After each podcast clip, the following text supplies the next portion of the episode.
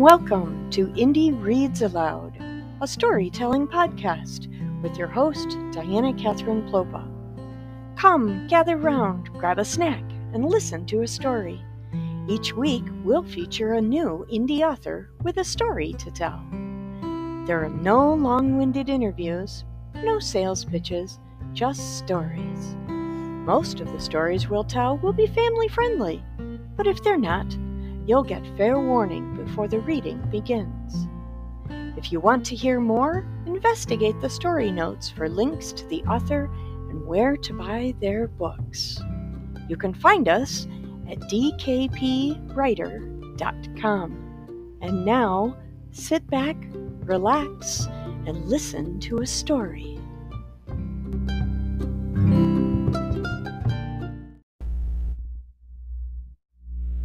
Welcome to another episode of Indie Reads Aloud Radio. We are having a blast with this podcast. It's so much fun. Um, you get to listen to stories read by authors from all over the world, and we're having a good time doing it. Today, um, we are inviting Clay Boura into the studio to join us, and he's an awesome Michigan children's author, and he does something rather unique. He writes stories surrounding idioms for children. We'll get to that explanation in just a second, but Clay, thank you so much for being here. Thank you. Thank you for having me. It, this is so much fun. You're such a good friend, and uh, I'm really pleased that you've agreed to come on the program and read for us. Absolutely. I definitely appreciate the uh, uh, opportunity and the invitation. I would love to. Sure. For our audience, I'm going to tell everybody a, a little bit about Clay. Clay Boura is a loving husband and father of three, and he lives in the Mitten State right here in Michigan. At an early age, Clay developed a love for the arts. Whether he was creating a new cartoon character or writing wild imaginative stories, he knew that someday art would become a part of his future. And over the years, his love and passion for the arts has continued to grow. Originally, Clay's dream was to become a cartoonist and have his very own cartoon strip in the newspaper alongside the famous Charles Schulz, who we know created the Peanuts, Jim Davis, who created Garfield, and Bill Amend, who created Foxtrot. Such a super collection of artists. Um, so he idolized these people, and, and he is um, diligently walking in their footsteps with his own work. Um, the Leave It the Leave It to Beamer series is a children of a series of children's books about a young boy named Beamer who dreams up wild, imaginative ideas from where he believes English idioms and other figures of speech may have come from. And in the end, Beamer also learns the true meanings of these silly sayings. The series is humorous, adventurous, and educational all at the same time. And I got to tell you, the artwork is fantastic in this series of books. Uh, one of one of the wonderful things that you do that I, I really love is when you um, present in front of a group of school children or at a book festival, you teach the children how to draw these characters. I um, do, yep. I, I think that's just fantastic that you give kids an opportunity to connect with your work by doing it themselves. Oh, thank you. I love doing that. It's one of my favorite things. And I even have a, had that on my website where I share some of the artwork that the kids have drawn after I've taught them. So it's lots of fun. Yeah, absolutely. And anybody who um, wants to know more about that, or if there are teachers out there who are interested in inviting Clay into your classroom, um, you can find all of his contact information in our show notes, including a link to his website, which has a ton of really great um, connectivity information. So, um, all of that's in the show notes. Also, I want to let everyone know um, if you're listening to us on Anchor or on Spotify or wherever you get your podcasts, you're going to hear a tremendous story. Uh, two of them, actually if you're watching us on YouTube, you're going to have a bonus to be able to see all of the really neat pictures that are in this book as well. So that's super fun. Um, today, Clay is going to read The Elephant in the Room and The Proof is in the Pudding. These are so much fun. I love these books. Clay, when you're ready, please take over the mic and read aloud. All right. I'll just give it a second to share my screen so I can get this up and going. Sure thing. Right from here. All right. So the first story, as she said, is Leave It to Beamer presents The Elephant in the Room, written and illustrated by Clay Boura. Hey, that's me. Growing up sure have a funny way of saying things. The other day, my dad said we had an elephant living in our house. My mom was talking about my uncle being a bad cook, and she said that nobody ever tells him because they don't want to hurt his feelings. That's when my dad said, Yeah, that's the elephant in the room. And I looked, and I looked, but I could not find an elephant in the room.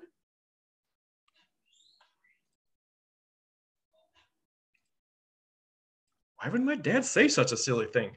How could an elephant even fit into our house? Hmm. So now Beamer begins to daydream. Many moons ago, in a land far and away, in the little town of Mastodon, the villagers were unhappy and lived in fear. That's because the town was ruled by an evil gang known as the Pachyderm Punks. The Pachyderm punks were always causing trouble and constantly making things miserable for the villagers. Not very nice guys. The mayor of Macedon didn't like this one bit, so one day he called for help from one of the local superheroes. First, he called Cameron the Chameleon, but he was nowhere to be found. For those watching, can you see him hiding in the, in the illustration there? Then he called Chloe the clownfish, but she was busy saving Autumn the angelfish from the clutches of the evil green fishnet. Next, he called the brave Bear Brothers, Crazy Claw Caden, and Roaring Rowan, but they were busy hunting for honey. Again, for those watching, I don't know about you, but it's like the honey's hunting them. And since everyone else was busy, the only heroes left to call were the elusive elephant ninjas. The elephant ninjas agreed to help and hurried over to Macedon and got right to work. They hid at the park. What do you guys think? Are they doing a good job hiding at the park? They hid at the grocery store. What do you think? Are they doing a better job at the grocery store? and even in their homes. Oh, doesn't look doesn't look like they're hiding very well in their homes either. Each time one of the pachyderm punks would come by, an elephant ninja would jump out and catch them. And within a few days, the elephant ninjas had captured every single one of the pachyderm punks. The mayor was so pleased that he asked the elephant ninjas to stay. And from that day forward, the villagers of Macedon lived much happier lives, knowing that there was always an elephant in the room to protect them. Poof. So now Beamer wakes up from his daydream. So then I asked my dad where the elephant hides in our house. That's when he told me that if someone says there's an elephant in the room, it really means that there is a problem that everyone is ignoring.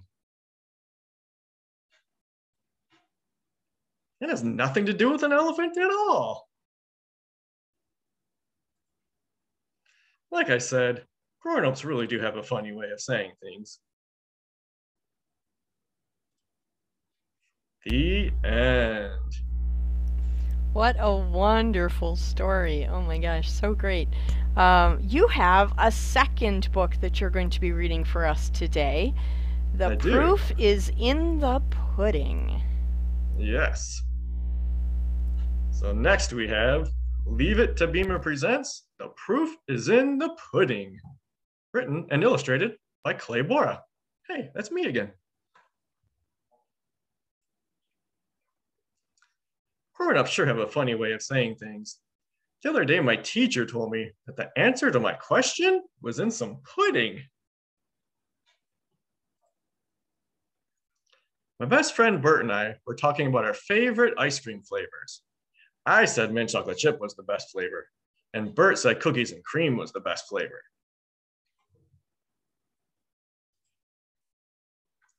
I asked my teacher, Miss Sherry, which flavor was better, and that's when she said, Well, the proof is in the pudding, Beamer. What does pudding have to do with ice cream? And why would the answer to my question be in some pudding? Hmm. So now Beamer begins to daydream again. Many moons ago, in a land far and away, located deep within the Moose Mountains, was the city of Custard. At the very heart of the city was Patty's Pudding Palace, the world famous pudding factory. The townspeople loved pudding so much that they ate it for breakfast, for lunch, and even for dinner. I don't know about you guys, but that's a little too much pudding for me. In their spare town, spare time, the townspeople would create pudding paintings, play at pudding park, and even swim in the pudding pond. I don't know. Would you guys like to swim in a pudding pond?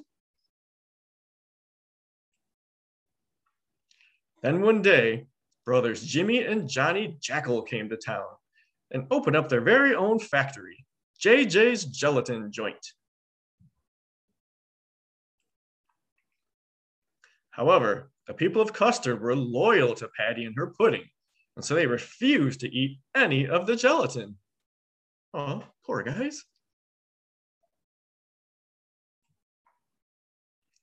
JJ's gelatin joint was in danger of closing, and the brothers realized they needed to do something drastic to save their business. What do you think of some of their business ideas? Gelatin popsicles, a gelatin statue of the mayor? How about a gelatin pool party or a gelatin eating contest? I got lots of good ideas, huh? Then one day, the people of Custard noticed that Patty's pudding didn't taste quite the same. In fact, it tasted downright gross.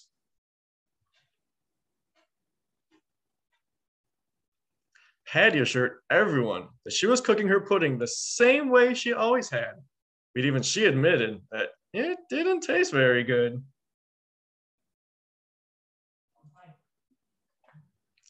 The townspeople immediately stopped eating pudding, and they all started eating Jimmy and Johnny's gelatin instead.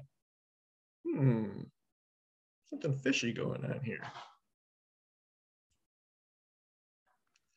Something didn't seem right to Sweet Sophia, the town's mayor. So she hired Custard's top private investigators, Lieutenant Lucas and Inspector Isaac, to look into it.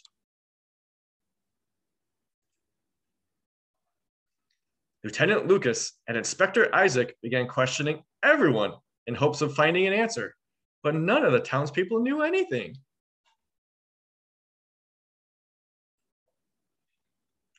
They searched for clues at Pudding Park and even looked in the pudding pond, but could not find anything out of the ordinary.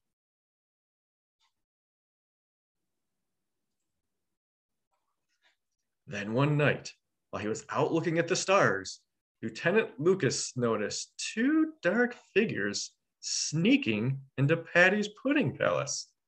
Hmm, you guys see the dark figures sneaking in back there? Fishy, huh? Lieutenant Lucas followed the dark figures and discovered that Jimmy and Johnny were sneaking spinach into Patty's pudding. Ugh, would you guys eat spinach flavored pudding? Not me.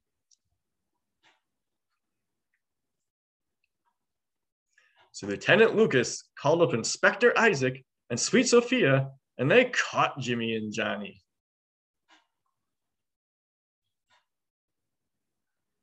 The brothers tried to plead their case, but after taking one bite, Sweet Sophia knew they were guilty. And the proof was in the pudding. Poof! So now Beamer wakes up from his daydream again. So then I asked Miss Sherry if anyone ever put strange things into her pudding. That's when she told us that if someone says the proof is in the pudding, it really means you need to try something for yourself to truly believe it. It has nothing to do with pudding at all. Like I said, grown-ups really do have a funny way of saying things. The end. Thank All you right. so much, Clay. And there's another book in this series called Don't Let the Cat Out of the Bag. But unfortunately, we don't have time to read that one today. So, parents, children, check the show notes, go find Clay's website, and you can see all the information about all three books. That's right. Clay, And be on the um, lookout. I have my fourth book in the works, which is almost done. So be on the lookout for that one as well. fantastic. Um, Clay, can you? There we go. There you are. There Um, we go. So I just have one more question for you before we end today's segment, and that is, what is your favorite part about writing the Leave It to Beamer series? Ooh, my favorite thing. Well, first of all, Beamer is a character that I created when I was 12 years old. So something that's always been a part of me. So to now see like some life come out of him is just really, really exciting. But my favorite thing about writing children's stories, I think, is really sharing it with kids when I get to help inspire them to read and write and follow their dreams like I have. I think that's probably the biggest thing, one of my favorite things about doing this. Yep, I would agree. And you are a blast with a group of children. I've I've had the pleasure to host you, and and it was so much fun. Thank you for coming on the program today, and I look forward to you coming back with the next book, and maybe you'll read again for us. Absolutely. Thank you so much for having me. Thank you. Have a wonderful day. Thank you.